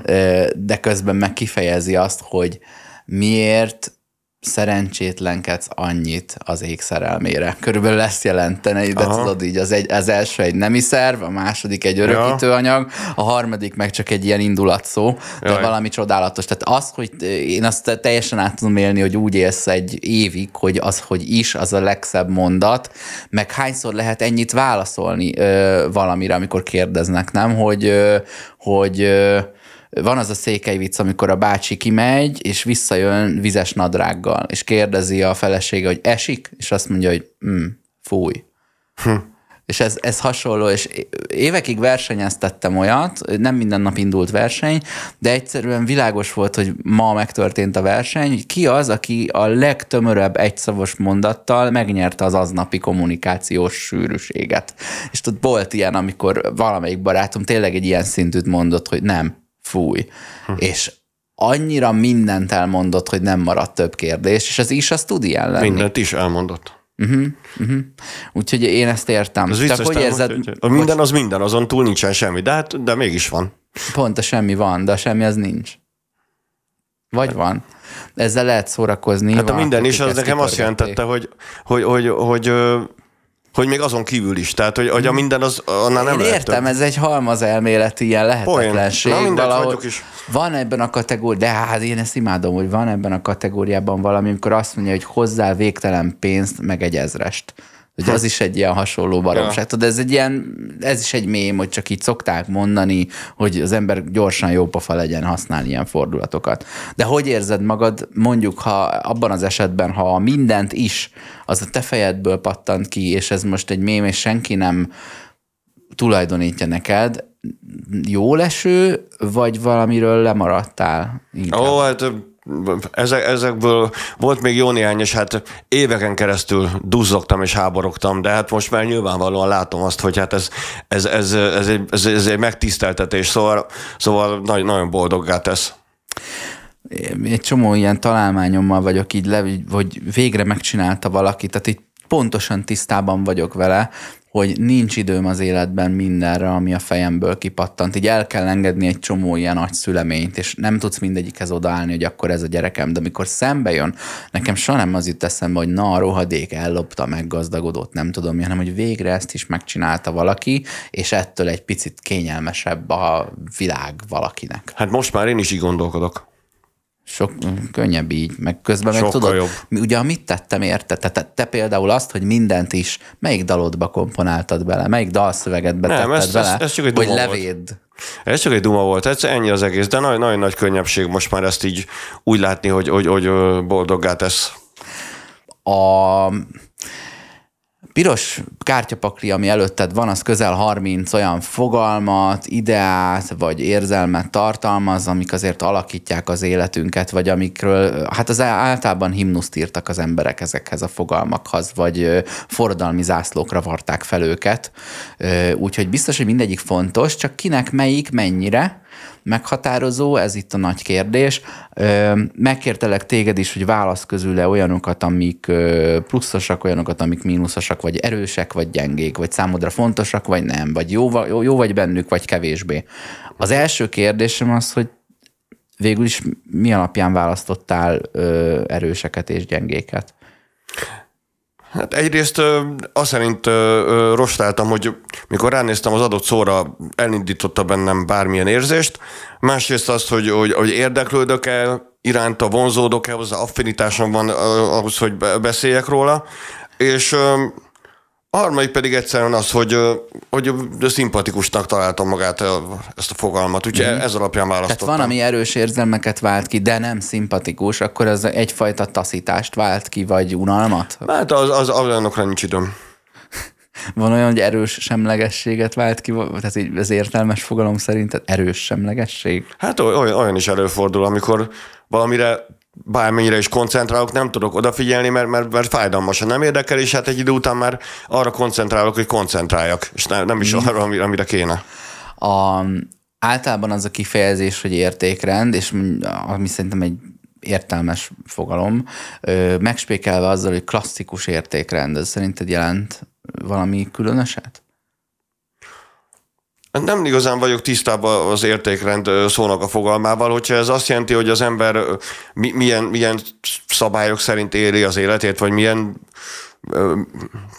tehát, hogy, hogy elgondol magának egy személyiséget, hogy, hogy milyen legyen. Én, én az én értékrendem az az, hogy, hogy a szavaimmal, a tetteimmel, és még a gondolataimmal is, is jó legyek. Tehát mindig mhm. jó legyek, akkor is, ha egyedül vagyok, uh-huh. akkor is, hogy a társaságban, hogy, hogy hogy tényleg, ahogy mondtam a, a műsor elején, hogy, hogy az életem filmjének főszereplőjeként szeretnék egy szimpatikus főhős ö, lenni magam Aha. számára is a jó jelenthet sok mindent. Az, hogy szimpatikus legyél, az az arra való igény, hogy szeressenek, míg a jót, én először, amikor mondtad, én úgy értelmeztem, hogy a nem ártás szándékával veted bele magad az életbe, vagy az élet hátralévő részébe. Azt semmiképpen nem szeretnék ártani, de az, hogy, hogy, hogy, hogy különösképpen vágynék arra, hogy szeressenek, az, az rám nem, nem igazán jellemző. Én mindig is egy magamnak való ember voltam, aki alapvetően, alapvetően önmagáért csinált dolgokat, dolgokat, de nem önzőségből, inkább, inkább úgy értem ezt, és biztos, hogy félre fogják érteni, hogy, hogy hogyha valaki nem önmagát szereti mindenek fölött a legjobban a világon, akkor minden szeretetre irányuló törekvése az egy érzelmi koldulás. Nem a szeretés örömért szeret, szeret, hanem azért, hogy vissza, viszont szeressék. Ez, ez, ez egy elég, hát hogy, mondj, hogy mondjam ezt? Hát aki nem szereti magát eléggé, azt senki nem szereti. Aki meg magát legalább szereti, azt már egy valaki szereti. Igen, meg hát az egész életünknek a javarészét azért mindannyian egyedül töltjük, pláne én, akinek se kutyám, se macskám, se családom, még egy növényem sincsen. Úgyhogy azért, azért nem mindegy az, hogy az ember, mikor egy, egyedül van a gondolataival, vagy lekapcsolja elalvása előtt a villanyt, hogy hogy érzi magát. Mm. Hogy el mm. tud-e mosolyodni magába a sötétbe, kedves gondolatai támadnak, vagy, vagy, vagy retteg, vagy, vagy hülyeségeket gondol, vagy, vagy szemétségeket, vagy, vagy de szóval ez... Már ez lehet, nem... hogy az is egy eufemizmus, hogy elalvás előtt, mert annyira rosszul, rosszul van, hogy nem fog tudni elaludni. Hát az is előfordul az életem során bizony. Azért azt mondtad, hogy szimpatikus figura legyen az a főszereplő az életet filmjében. Neked legyen szimpatikus, te nézed végig az életet filmjét, más nem nézi végig. Igen, igen, hogy, hogy a magam ha. számára, hogy ja, én, ja, ja. én belül önmagamban találjak meg egy, egy lelki békét, és ez, ez számomra ez, ez, ez a legfontosabb. Félreértettelek akkor, mert ugye, hogy szimpatikus szereplő legyen másoknak, az jelenteni azt, hogy szeressenek, de hiszen a filmet azt te nézed végig. Ha magadnak akarsz szimpatikusnak lenni, ö, maradni, az azt jelenti, hogy tartást kívánsz. Tehát, hogy a, ahogy te az értékeket szemléled, abból ne essél ki, legyen erőd megtartani, hogy te az te legyél, és akkor amikor megnézed a filmet, akkor neked te szimpatikus Igen, leszel. Igen, lássam azt, hogy na, ez egy rendes rác, rendesen, biztos, visel, rendes, rendesen viselkedik, de... jó gondolatai vannak, békésen él, és, hmm. és nincs rejtegetni valója, mindenkiről jót gondol, aki, aki aki bebizonyítja neki, hogy, hogy, hogy mégsem jó, attól elhatárolja magát, de úgy, hogy, úgy, hogy sem nem bántja meg. Én itt a, állandóan azt próbálom lenyomni a vendégeim torkán, hogy az értékrend, az egy ilyen nyelvtani fogalom, hogy értékek és rendben. És a rend az lehet az, hogy mindennek megvan a helye, de a rend az lehet egy sorrend, egy preferencia rend is, de lehet a rend, és ezt még eddig nem mondtam el az élőben jó fej műsor folyamban, a rend az lehet az is, hogy a T plusz egy, meg a T nulla, meg a T mínusz egy időpillanatban az, az, az, azok az értékek hasonló sorrendben vannak. Azaz konzekvens. Az, hogy ha téged megkérdezlek egy év múlva, nagyon hasonló dolgokat fogsz számodra fontosnak találni, és számodra távolinak találni, és ha két év múlva megkérdezlek, akkor lehet, hogy egy dolog elkezd vándorolni, de a többi még mindig a helyén van, és ez, ebben az esetben van értékrended. Aznak nem kell, hogy megegyezzen valaki máséval. Nem kell, hogy ilyen abszolút legyen. Nem kell, hogy megfeleljél az Isten haza család, meg a szabadság, egyenlőség, testvériség zászlóknak, hanem az kell, hogy, hogy kiszámítható legyél, és akkor megismerhető vagy, és akkor ha én hasonló vagyok hozzád, akkor tudok hozzá kapcsolódni, nem különben, ha te ö, megnézed életed filmjét, és konzekvens volt a csávó, és bármikorra pörgetsz bele az életet filmjébe, akkor leszel magadnak szimpatikus, ha a, hogy mondjam, azt szerint viselkedtél, ami belülről diktálódik. Ez nem biztos, hogy azt, tudod, nem biztos, hogy helyes, hiszen valakinek ordinári dolgok diktálódnak belülről, de saját magának annyiban szimpatikus lett, lesz, hogy legalább magát nem csapta be. Hát nem tudom, erre, erre nem igazán tudok mit mondani, csak egyszerű ö, dolgok jutnak erről az eszembe, ami irányítják az életemet. A legfontosabb a kedvesség, utána a becsület, az őszintesség, az igazságosság, de alapvetően a kedvesség az visz mindent. Hogyha, hogyha kedve, kedves az ember a, a környezetével, ez meg magához is, akkor igazából, igazából nagyon-nagyon nagy baj akkor nem történhet. Rá is mutattál akkor valamire, ami az én hiányosságom, nincs ott az értékeim között a kedvesség, nem tudom, hogy melyik értékkártyám tartalmazza a jó szándékot, talán a, nem tudom, hogy van-e ott olyasmi, ami a nagyvonalúságra, van olyan, ami a méltóságra vonatkozik. Aha, hát azt, a lélekből következhet a kedvesség, tudod, attól, hogy bánj úgy vele, mintha saját magaddal bánnád, ami egyfajta ilyen kifordított önzés. De hát, nincs közte, és most mondtál egy olyat, hogy nem tudom elmondani, hogy én melyik kártyám alá tenném, úgy, hogy ráadásul nekem ez ilyen, izé, ez egy ilyen életvezető dolgom, ez a metta, ez a, ö, ö, hogy mondjam, loving kindness, tudod, ez a jó indulatú kedvesség, az, hogy ne akarj bántani, meg kívánj mindenkinek alapvetően jót, nyilván a naivitás határain belül, de még inkább azon túlmenően, mint hogy bántó módon. És ehhez képest nem találom ott a kártyák között. Nem, itt nincs. Na, megfogtál. Eddig a Szabó Eszter kollégám, aki szintén gyulai születésű, vagy uh-huh. nem mhm. tudom, hogy te meddig laktál Gyulán. Hát egy éves koromig. Ő mutatott rá, hogy a rugalmasság mint érték nincs a pakliban, és te vagy a második, aki egy olyat mondott, ami tényleg nagyon hiányzik onnan. A rugalmasság is fontos, főleg, hogyha az ember a showbizniszbe dolgozik. Ott aztán egyszer hopp, már szokop. Nos, előtted van egy erős, meg egy kevésbé erős pakli. Ugye elmondtad, hogy milyen szempontok alapján erős vagy gyenge. Az egyik, az egyik kis csomagban ott több, több dolgot válogattál össze. Az egyikben három van, ha jól láttam, a másikban talán öt. A, igen, a, hát a, úgy választottam, hogy ugye ötöt választottam azok közül, amelyikhez, amelyik úgymond szakértő vagyok, amelyik foglalkoztat engem, amihez értek, meg van három olyan, ami, ami, ami, hát, ami, ami mondjuk így a, a defektjeim, tehát hogy amikbe törekednem kell, és, és olyan, olyan dolgokat kell megtanulnom, ami a legtöbb embernek egy, egy alapvető beállítása. Uh-huh. Ö, melyiket adod elő előbb szívesen? Nekem mindegy, hát legyen akkor ez... Nézzük hát, a szakértelmedet először, igen, amikben hát, jó vagy. Nem is az a legjobb szó, de mindenképpen először és elsősorban Isten. Én hívő ember vagyok, amióta az eszemet tudom, minden nap imádkozom, hiszek Istenben, pontosan tudom, hogy létezik, sokszor be is bizonyította már nekem, és a vallásokat nem nagyon tudom hova tenni, mert mindegyik egy ilyen ellenségképre épül, hogy nem elég az, hogy, hogy én hiszek, hanem még te is higgyél, és nem másban, nem ebbe, és a többi hülye. Szóval én ez, ez egy a vallásoktól én, én elhatárolom magam, viszont, viszont Istenben feltétlenül is mindenképpen hiszek, és erről ennek az ellenkezőről nem nem, nem lehet engem meggyőzni, viszont én sem szeretnék senkit meggyőzni arról, hogy hívő legyen. Ez mindenkinek a magánügye. Van, van valami, neked aztán biztos nincs, de mégis téged kérlek meg, hogy magyarázd ki, hogy a nyolcféle UFO fajból az egyik az, mire azt mondta, hogy na ez az, hogy ez ö, valami aszinkronitást jelent a, a, az Istennek a fogalmával, vagy az egyik hit nem gyengíti a másikat? Hát vagy pont az, két pont, különböző világban Pont azért, tetsz, azért tetszett meg ez, ez, a, ez, a, ez, a, ez az UFO család, mert ők is hisznek Istenbe, ők is úgy, úgy azt vallják, hogy ők is Isten teremtette, mint ahogy az összes többi fajt is, és a, a mindenséget is, meg az azokon túli határokon lévő minden élő és élettelen dolgot. Nem firtatom ezt tovább.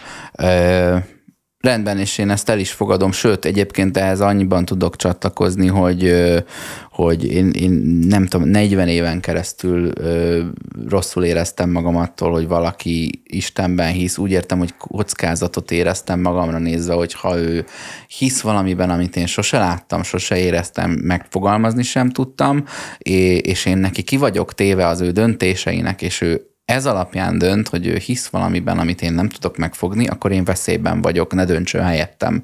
Tudod, volt egy ilyen, egy ilyen feszültség bennem, és most meg egy ilyen nagyon jó ki vagyok békülve, de nem takozódott be soha ez semmilyen vallásba, sőt, így az én idézőjelben vallásom az pont nem foglalkozik Istennel.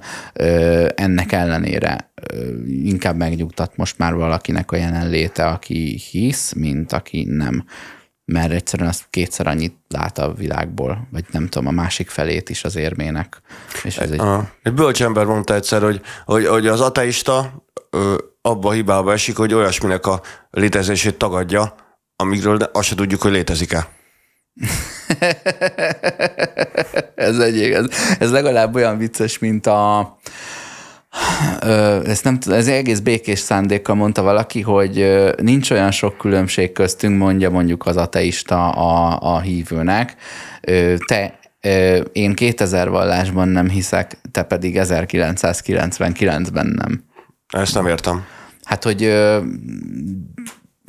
van egy, van egy istenhite valakinek, vagy egy több istenhite, vagy ja, valamilyen, tudod, ezó izé, vagy egy és többiben nem hisz, babona rendszere, de az egy vallás, és akkor ő abban az egyben hisz, és az összes többiben nem. Az hát ateista ez... meg egyel többen nem, mert ő ebben sem. Igen, hát a vallásokban én sem hiszek, az nem, nem pálya, az, az nem tudok mit kezdeni. Ez, ez világos. Ez világos. Mi, mi áll mellette? Hát a másik, amikben úgy érzem, hogy, hogy, hogy ö, szakértő vagyok, hiszen az elmúlt bő 30 évben azért ragadt rám ez az, az a művészet, ami, ami alatt azt érzem, értem, hogy hát itt van, vagy mesterség. Tehát, hogy, hogy a, a dalszerzés is bár nagyon érdekes, izgalmas és exotikus munka, de alapvetően egy munka. Uh-huh. Nem kell túl misztifikálni a dalszerzés folyamatát, várni a múzsára, egyszerűen csak csinálni kell, mint hogyha az ember napi 8 órába dolgozna, és akkor előbb-utóbb megjelennek a kis, a kis műhelytitkok, hogy, hogy, hogy hogyan kell hogyan, hogy, hogyan kell dalt írni. Hát ugye a gyakor, gyakorlattal uh-huh. együtt egy, egyre letisztultabb lesz a, a, a, a, a mű, amit az ember ö, alkot, és ö, a művészettel kapcsolatban mindig azon nevettem magamba, hogy hogyan lehet egy mű eredeti, amikor mű. Hát a, a mű az nem eredeti, mert hogy mű. És, és most nem a szavakkal akarok játszani, de alapvetően az emberek azt gondolják, hogyha azt mondom, hogy művészet, hogy valami olyan dolog, ami, ami hát alapvetően szomorú és kellemetlen dolgokról szól, és a végén mindig a drámai hatás kedvéért meghal a, a, a, a jó főhős, hogy jöjjön az Oscar bácsi, és akkor, mármint, hogy nem te. Hanem, hanem az Oscar díj érte. Szóval, hogy, hogy mindig, a művészet nekem mindig arról szól, hogy, hogy ettől a szó nekem kicsit alapvetően pejoratív. Tehát ami már ilyen happy end, meg boldog, az már, izé, az már nem művészet. Én ebben nem hiszek. Én hiszek abban, hogy, hogy, hogy a daloknak és a filmeknek is már happy end kell végződnie, mert egy film az már nem arról szól, mint amikor, mint amikor megszületett maga a film, hogy, hogy egy, egy tükröt mutat nekünk, hanem elébünk került, és már mi utánozzuk a filmet. Ezért, ezért muszáj és kötelesség lenne, hogy, hogy happy end legyen a vége. De hát ezt a gondolatsort ezt nagyon kevesen értik.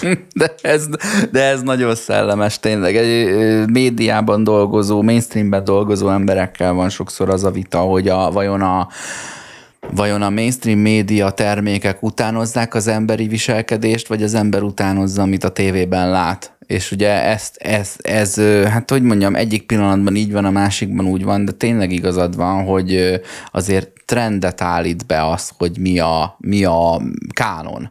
És a, mondjuk a romantikus film az a kapcsolatoknak a kánonja. És akkor az elmondja, hogy életed végéig meg csak a legnagyobb szerelmet érzed akkor, és akkor viszont oké okay elhagyni a családodat, mert hiszen a szerelem és elragadott, és a, és a bármi, és tulajdonképpen a happy end így beállíthat valamit, Miközben az ember úgy van vele, hogy na ez a film elég rossz volt, mert annyira kiszámítható, hogy ilyen happy end a vége. Mm. Hát igen. Az is hamissá teszi, hogy soha nem a végét látjuk. A filmnek van vége, nem a történetnek.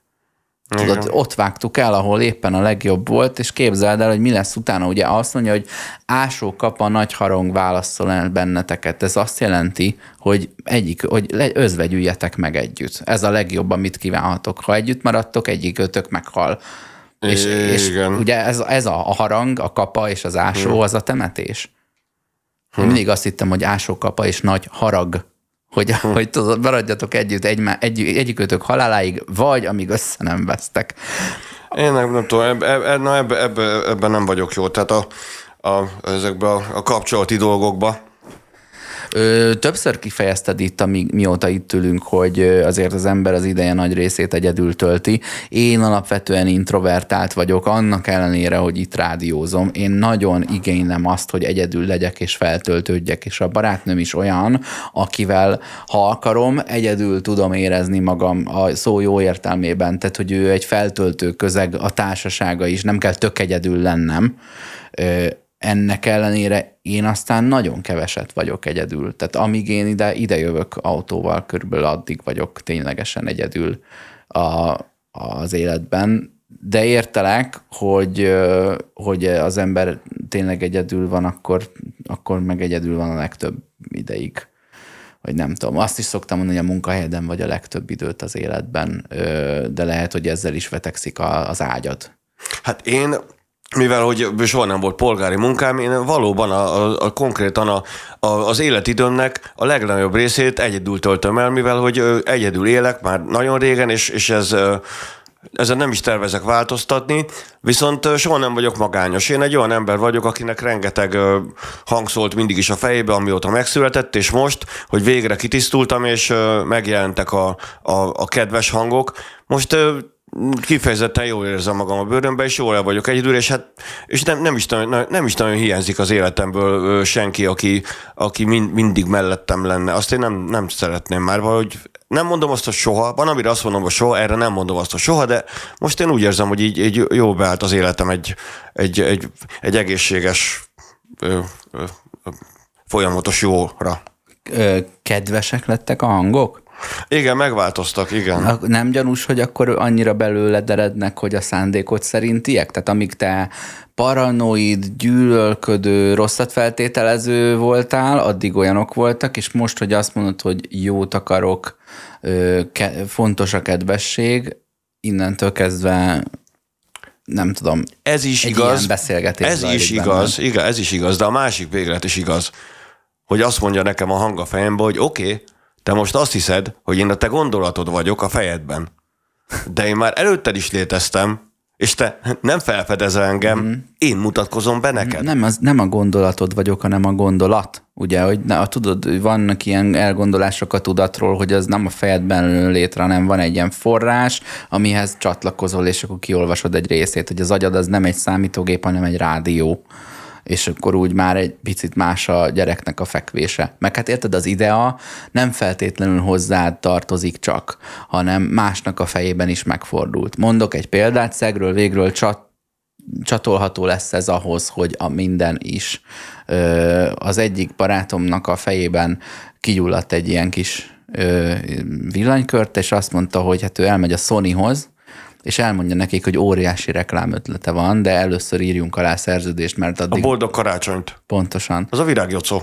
Nem, ez most épp a Kovács Krisztián, tehát hogy épp ezt mondom, hogy a gondolat Ez a virágjocó ötlete volt, ő mondta nekem, egy bará, kedves barátom mondta, hogy fia, van egy zseniális ötletem a sony a boldog karácsonyt, és hogy ezt senkinek nem mond el, még véletlenül se. Ez, ez az ő ötletem. Na látod, hogy valaki másnak ugyanez a története megvan, hogy ő, ő is azt mondja, hogy annyira jó ötlet, hogy nem mond el senkinek, és hogy a, és a hallgatóknak ez... mondom, mert így még ha mondom, se lesz könnyű elképzelni, hogy a karácsony szónak az utolsó négy betűje az, hogy Sony. Igen. Ugye a csét az bontsátok föl, és akkor úgy Sony.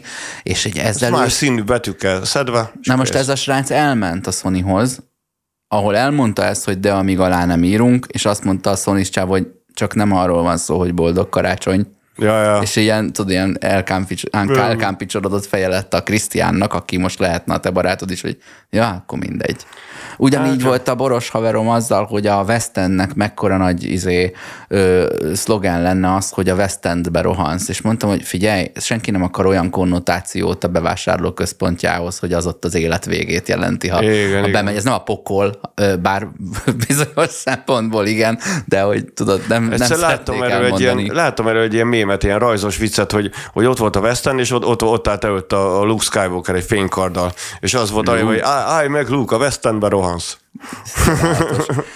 Szóval látod, de így nem a tiéd a gondolat, és akkor megint a Lennonhoz vissza lehet lapozni, aki azt mondja, hogy ezek nem az ő dalai, ő csak kapta és közzétette. Igen, de azért vannak olyan, néha, néha előfordul, hogy mindig beütöm a Google-ben, amikor kitalálok valami vicces dolgot, és hát ezerből 999-szer az már az a, az a szójáték, az már fel lehet használva, de például van, amikor nem. Például, uh-huh. például most készítek egy angol nyelvű albumot, most fog megjelenni, és az egyik számnak az a cím, hogy In Love. Ennyi, In Love. És nincs ilyen című szám. De hogy ilyen Discogzon vagy hasonlóan rákeresel, ahol tényleg minden fenn hát van. Én a Google-t használom, ott nincs In Love című szám, az biztos. És uh, például nem kitaláltam azt, hogy, hogy, hogy Budapest, és ilyen sincs. Oké. okay. Az Ez, ember azt hinné, hogy van. Uh-huh, egy plastikai sebészet valami. Hát inkább egy, nem tudom, egy közlekedési műsor. Hmm. Isten, művészet, ezeket ö, elénk tártad. Mi a... Jó, sőn egy defekt. Még... Jó, azt is lehet, hogy balra és jobbra is adunk mindig egy-egy kártyát. Jó, jó, most egy olyan dolog. Ez, ez a boldogság. Elégedettség, derű, hála. Ez egy olyan dolog a boldogság, ami ami a, a legtöbb emberben ez egy természetes beállítás, viszont én nagyon-nagyon negatív és depresszióra hajlamos génállományjal születtem, és hát a, a gyerekkorom se, sem volt éppen egy egy lányregénybe való, tehát nem, nem volt egyszerű az életem, ahogy, ahogy felcseperedtem, ezért nekem a boldogság az egy olyan dolog, amit meg kellett tanulnom, hogy hogyan kell, hogy hogyan, hogyan kell elégedettnek lenni az életemmel, hogy hogyan, hogyan lehetek hálás érte, és, és hogyan, hogyan élhetem az életemet alapvetően derűsen, és azt kell mondanom, hogy 47 éves leszek néhány ö, nap múlva, de körülbelül azt kell mondanom, igen, három éve érzem azt, hogy, hogy sikerült rátalálnom erre, erre a boldogságra, és azóta azóta nem is engedjük egymást. Szóval ez, ez, ez, ez nekem egy defektem volt. Ez bölcsesség egyrészt, hogy erre a következtetésre jutottál. Másrészt példa, nem úgy példa, hogy úgy járjatok a Bércesi Robi útján, hanem, hanem egy példa arra, hogy tényleg úgy van, hogy a bölcsesség, vagy a boldogság az egy döntés hogy az egy attitűd. Tehát mondod, hogy te ez egy defekted volt, és neked el kellett sajátítani a boldogságot, tehát az egy látásmód. Az arra, hogy hálás vagyok azért, amim van, ö, örülök, ha lesz több, de nem, de nem jár. Tehát nem várom, és nem elvárom, és nem rablásként élem meg, ha holnap nem lesz egy kicsit jobb, hanem igyekszem azzal, amim van, egy picit kibékülni. Ö, másrészt pedig van egy tévedésed lehet, de nem tudom, én csak egyszerűen másképp gondolom, hogy azt mondod, hogy a legtöbb emberben ez már benne van, szerintem nincs. Tehát mindenkinek, nem mindenkinek, vannak szerencsések, akik ilyen, akik, akiknek tényleg mindenük megvan, meg vannak szerencsések, akik egyszerűen nem kívánnak többet, és már elégedettek. Kevesebben vannak, mint azok, akik évtizedeket töltenek abban, hogy még ez sem elég, ez sem elég, és tényleg csak akkor lesz elég, ha ők eldöntik, hogy elég és ezt olyan nehéz em, olyan embernek mondani, akinek mondjuk a sorsa, ezt többször elmondtam már rádióműsorban, nagyon távoli az enyémtől. Hogy jövök én ahhoz, hogy hátba veregessem a, nem tudom, a koldust, hogy ugyan már azért, ez is milyen szép nap. Hát, én mondhatom a, a két évvel alattam járó gimis egykori haveromnak, akivel utána egyetemre is együtt jártunk, hogy nyugi, lesz még jobb éved a vállalkozásodban, nekem is van, voltak szarok, voltak jók. De én azt gondolom, hogy mi aztán elég távol állunk, tehát én egy szerencsés ember vagyok, nekem elég nyugodt családi környezetem van, én nagyjából ugyanott lakhattam egész életemben, nincsenek ilyen rettenetes traumáim, vagy nem vettem észre őket, vagy nem akkorák, hogy érdemes legyen foglalkozni velük. Mégis ugyanazt mondod, amire én gondolok. Tehát, hogy ez egy, ez egy készség, amit el igyekeztél elsajátítani, Igen. és nagyon örülök neki, hogy ezt mondtad. Most odaig jutottam, hogy hogyha, hogyha megkérdezik tőlem, hogy, hogy szerintem mi az élet értelme, akkor az én életem értelme, hogy a, amíg élek, minél több boldog pillanatot éljek át, minél több örömteli emléket raktározzak el, és pont. Itt viszont már önellenmondásba kerülsz, már bocsánat, de hogy pillanat volna-e az a boldogság, tudod? Minél több, minél több jó pillanatom legyen az életemben, kiszámolva, mit tudom, még élek még, mm. tudom én, mit a 60 év az mennyi, az 20 ezer nap, tehát nem, hát hogy minél, minél az ébren, ébren is, meg álmomban is, hogy boldog pillanataim legyenek. Le, persze az, az alapszint sem mindegy, hogy hol van. Én most kerültem föl csak a, a nullás szintre, eddig a mínusz tízre jöttem föl.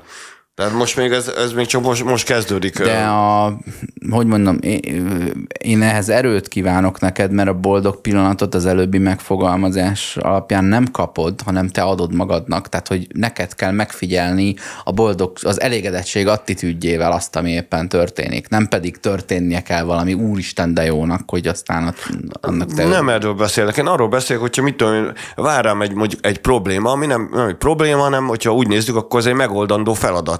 És akkor nem az van, hogy ó, passzus, miért jött ez, hanem az, hogy na, akkor ezt most oldjuk meg, mm. kihívás, challenge accepted, és mm. akkor elfogadva a kihívás, és megoldjuk, és akkor ó, jön egy boldog pillanat. E, ez, hogy te kívánod ezt, hogy minél több ilyen pillanat legyen, ez kifejezi azt, hogy azért ez nem százszerzelékban jön össze, és ez nagyon fontos, hogy mondjam, eleme ennek a készségnek, hogy képes vagy időnként boldog lenni, hogy nem, nem sikerül mindig. Nem azt állítjuk, hogy, hogy én állandóan hálás, és állandóan derűs, és állandóan elégedett vagyok, hanem azt, hogy jobbára erre törekszem. Hát de azért nem mindegy, hogy az ember egyszer boldog, másszor szomorú, vagy egyszer nagyon boldog, másszor csak simán boldog. Áthelyezed a, a nulla hát, amplitúdót valahová? Hát most már igyekszem. Mm, szemlélet kérdése. Én azt hiszem, hogy én nem így fejtettem meg, hanem hogy az ember néha kicsit boldog, és néha kicsit szomorú, és úgy ez, ez a legbiztosabb, ami történt. Tudod, nekem ez a legotthonosabb, és mondd azt, hogy tartalmatlan, akkor ez vagy... El, elegem volt a szomorúságból, elég volt, azt már ismerem jól. Hmm? Még valami eszembe jutott, és ez nem most, hanem lehet, hogy már fél órával ezelőtt az, hogy a, az, hogy van belső narrátora egy csomó embernek. Más kérdés úgy hangokat hallani, hogy úgy tűnik, hogy ők tőled függetlenek, de, és én ezt nem tudtam. Te tüsszentesz, ha a napban nézel? Nem, nem, nem, nem, nem Tud, tudom. Tudsz róla, hogy van ilyen? Nem, nem hallottam erről. Én minden alkalommal, ha belenézek a napba tüsszentek, és én azt hittem, hogy mindenkivel így van, és kiderült, hogy öt emberből egy tüsszent, és ugyanígy van, az emberek egy része belső narrátorral él, hogy most megfogom ezt a porrat, és beleiszom, és hú, de hideg. És én ezt mondom magamban folyamatosan, Aha. és az emberek másik fele pedig nem mondja. És ez nem, tudod, ez nem, izé, nem őrültség, hanem ez ilyen műfaj kérdése, hogy te lingvisztikailag állsz a dolgokhoz, hogy te nyelvvel értelmezel, vagy nem. Uh-huh. Hát igen, a narrátor az sem mindegy, hogy egyes szám első személybe beszél, vagy, vagy, vagy letegez. Na, sem minden. Hát az enyém az egy picit ilyen gyerekként bánik velem. Tehát a belső narrátorom az azt mondja, hogy jó van, Oszikám, ügyesen megfogtad a ceruzát, tudod, mint egy ilyen, egy hát ilyen ez, beszart, behúgyozott hülye gyerekkel beszélne. De hát ez, ez a gondoskodás, szerintem ez, ez, ez tök jó. Ott van a gond, hogyha, hogyha, hogyha gonosz hangok szállják meg az ember, démonok, az, az, az uh-huh. rettenetes. Hát erre viszont az a megfejtésem, Robi, hogy az elég gyanús, hogy ahogy te javultál a környezetedhez, úgy a hangok is javultak, szóval azok a démonok azok hát belőled fakadnak. Erre is csak azt tudom mondani, hogy is, mert mind a kettő igaz.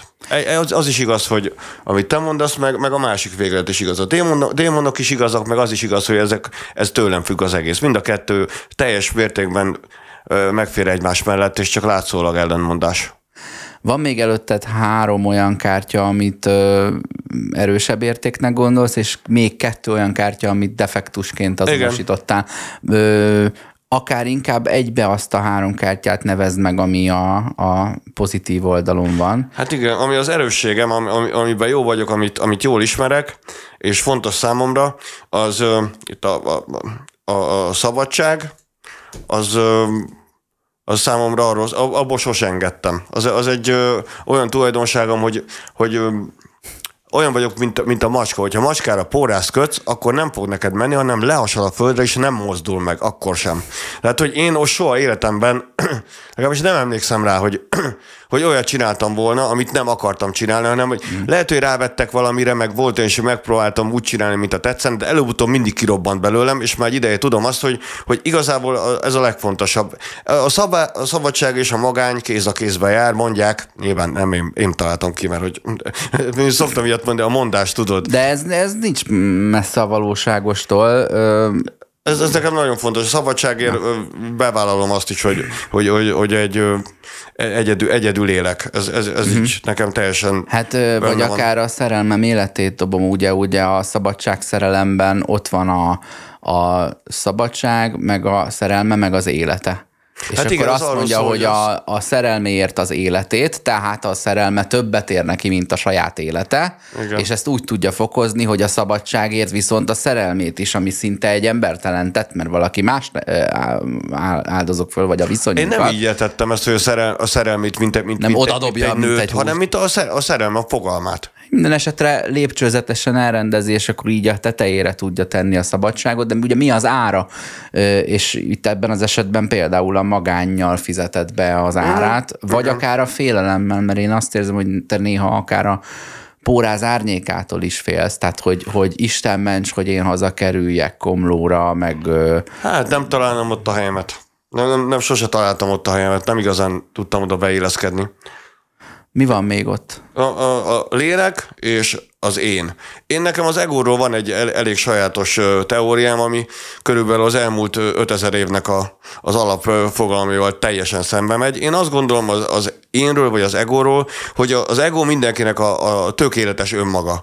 És ö, nem akarja bántani, hiszen sokkal erősebb. Tehát az ego engem nem akar bántani, még uralni, hiszen sokkal erősebb nálam. Téged nem, így- másokat. Kb. úgy kell elképzelni az egót, hogy, hogy, hogy, hogy ö, tartja a fejemet magától távol a kezével, én meg közben próbálom a hasát öklözni, meg bántani, és mondja, hagyd már abba, hát ne csináld már. Tehát, hogy, hogy, hogy nem, nem kell vele harcolni, nem kell legyőzni, leküzdeni, eltüntetni, mert, mert, mert az, az ego szerintem az, ez, a, ez a dolog jót akar, és, és Hát az most jutott eszembe, hogyha nem, nem, is nevezném, nem is nevezném szinonimának a lélekkel, de biztos, hogy van, van köze az énnek, meg a léleknek. Ez itt a két kártya a kezembe.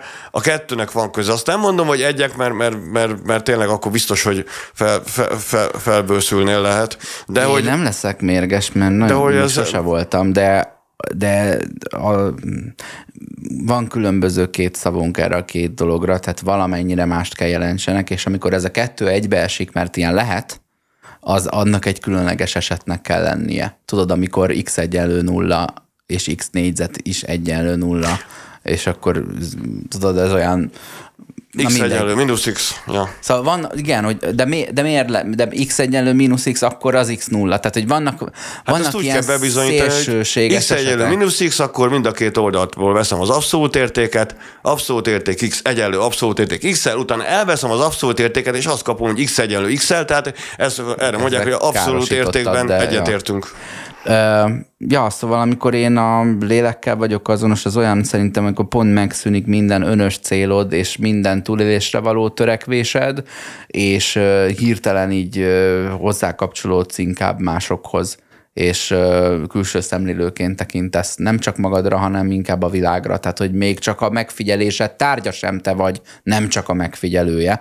És ez az a pillanat, amikor így a, az én és a lélek egy pillanatra egymásra csúszik, vagy inkább azt mondom, hogy az én megszűnik és engedi a lelket kilátni egyedül az Lehet, nem, ablakon. nem tudom. A lélek, az, azt szerintem a lélek az a, az, a, az, az érző érzékszerv. Én, én ezt így, így, így, így írtam le egyszer, csak már nem tudom, hogy hova. De hogy, na, mit akartam De mondani, szép. hogy igen, igen, gyorsan fel is írom, bár szerintem már felírtam. Még jó lehet valamire. Szóval, hogy, hogy, hogy én, lehet, hogy a, fogalmainkat kéne egyeztetni, hogy mi, mi az az én, vagy az ego. Én az én, meg az egót, én józan paraszt annak a hangnak tartom, amely, amelyikkel kelek, fekszem, tehát a, a fő hangnak a fejemben, amelyik egyes szám második személybe szólít meg engem, és ugye minden, minden azt tanítják az ősi tanok, hogy küzd le az egót, győzd le, urald, és, és úgy veszem észre, hogy igazából ez az a hang, amelyik az életem végén utoljára ö, ö, val, mar, marad velem. Tehát, hogy, hogy igazából nem szeretném őt uralni, se legyőzni, se, ö, De se egy bántani. cél, hogy jóban legyetek, de nem biztos, hogy az erőszakkal akarom őt porázon tartani, de érdemes közben mégis megfigyelni, mert kinek milyen az egója. Lehet, hogy vala, tehát, hogy lehet, hogy porázt kell tenni rá, attól függ, hogy Senki sem szereti, hogy a porrászt tesznek rá. Te soha nem az, te soha nem az egóból bántottál meg mást, hanem egyszerűen az őszintességed, meg az érteklődésed volt idézőjelben érzéketlen, vagy egyszerűen nem érted fel, hogy két lépéssel később ez bántó, hanem te, Igen. a, ami a szíveden, az a szádon. Igen. Szóval bízom ebbe, bízom ebbe az én nevű dologba, és eszembe sincsen harcolni ellene. Már értem, értem. Vizsgáld, az, vizsgáld azért, hogy éppen hogy viselkedik, de én ezt adom, hogy az erőszakmentesség az így még erre is terjedjen ki, mert a, a harcolj, meg nyomd el, meg, meg mit tudom én, ez minden, nekem mind erőszakos kifejezés, és Persze. nyilván lehet lehet helyesen terelni az egódat úgy is, hogy nem ütöd, vered.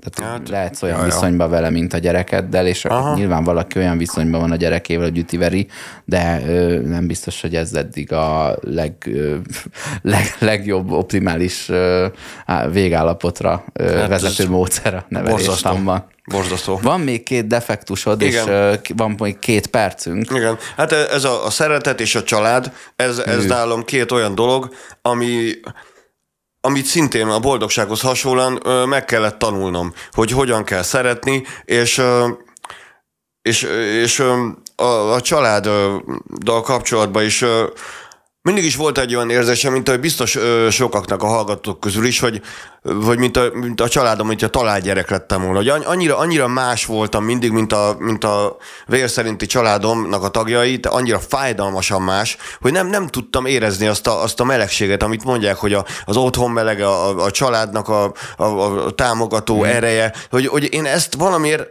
nem, nem őket hibáztatom, de magamat se. Valamiért és ezt ők nem tudták a te környezetedben? Tudták, Tehát...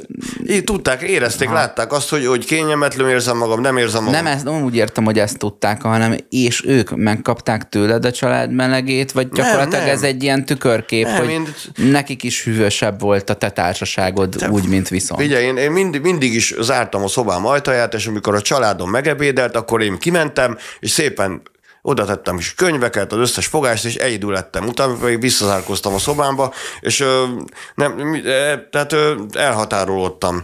És, ö, és hát ö, azt mondja egy angol mondás, hogy a barátok a választott családod. Mert hogy igazából a, a fizikai család az is nagyon fontos, és szeretem, támogatom őket, de alapvetően a, a test elenyészik, a lélek viszont örök. Ezért gondolom azt, hogy azért a, a lelki kapcsolatok mondjuk úgy, hogy időtállóbbak. De ettől függetlenül most már mióta tiszta vagyok, most már minden erőmmel és minden módon támogatom a családomat. Érdekes, ugye ez nem vagy-vagy, tehát hogy a család az olyan szempontból testi kapcsolat, hogy vérségi, materiális, a családfa, gyökered, onnan épültél föl azokból az atomokból vagy, de ettől még lehet lelki, csak nem kötelező. Én egy barátomat nagyon sokáig szekáltam, hogy béküljön ki az apjával, amíg elég olyan apát nem láttam életemben, akivel nem érdemes kibékülni, és azóta nem vagyok ilyen erőszakos, hogy ő olyan legyen majd, mint én, hogy majd mindenkivel jóban van. Igen, egy családra jut azért lelki társ is, hogyha elég sokan vannak, tudod, és jut rá pár olyan arc, akivel egyszerűen sose találod meg annyira a közös hangot, nem kötelező nem kötelező úgy lenni velük, mint a barátaiddal, de nem vagy-vagy. Tehát ugye azért, mert onnan jön az anyagi részed, az nem zárja ki, hogy megtaláld a lelki részedet is benne. Ja, nekem két vérokonom van az életemben, az édesanyám meg a testvérem.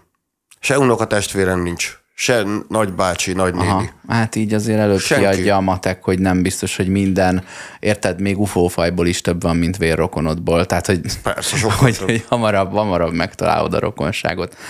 Robi, köszönöm szépen, hogy mindig pont annyit beszéltél, amennyit érdemes mondani, mint egy indián főnök, tehát érezni lehetett mindig, hogy na én ennyit akartam erről mondani, és semmire nem mondtál nemet, és azt hiszem a végére értünk. Bércesi Robertnek köszönöm szépen. Nagyon szépen köszönöm. Jó vendége volt.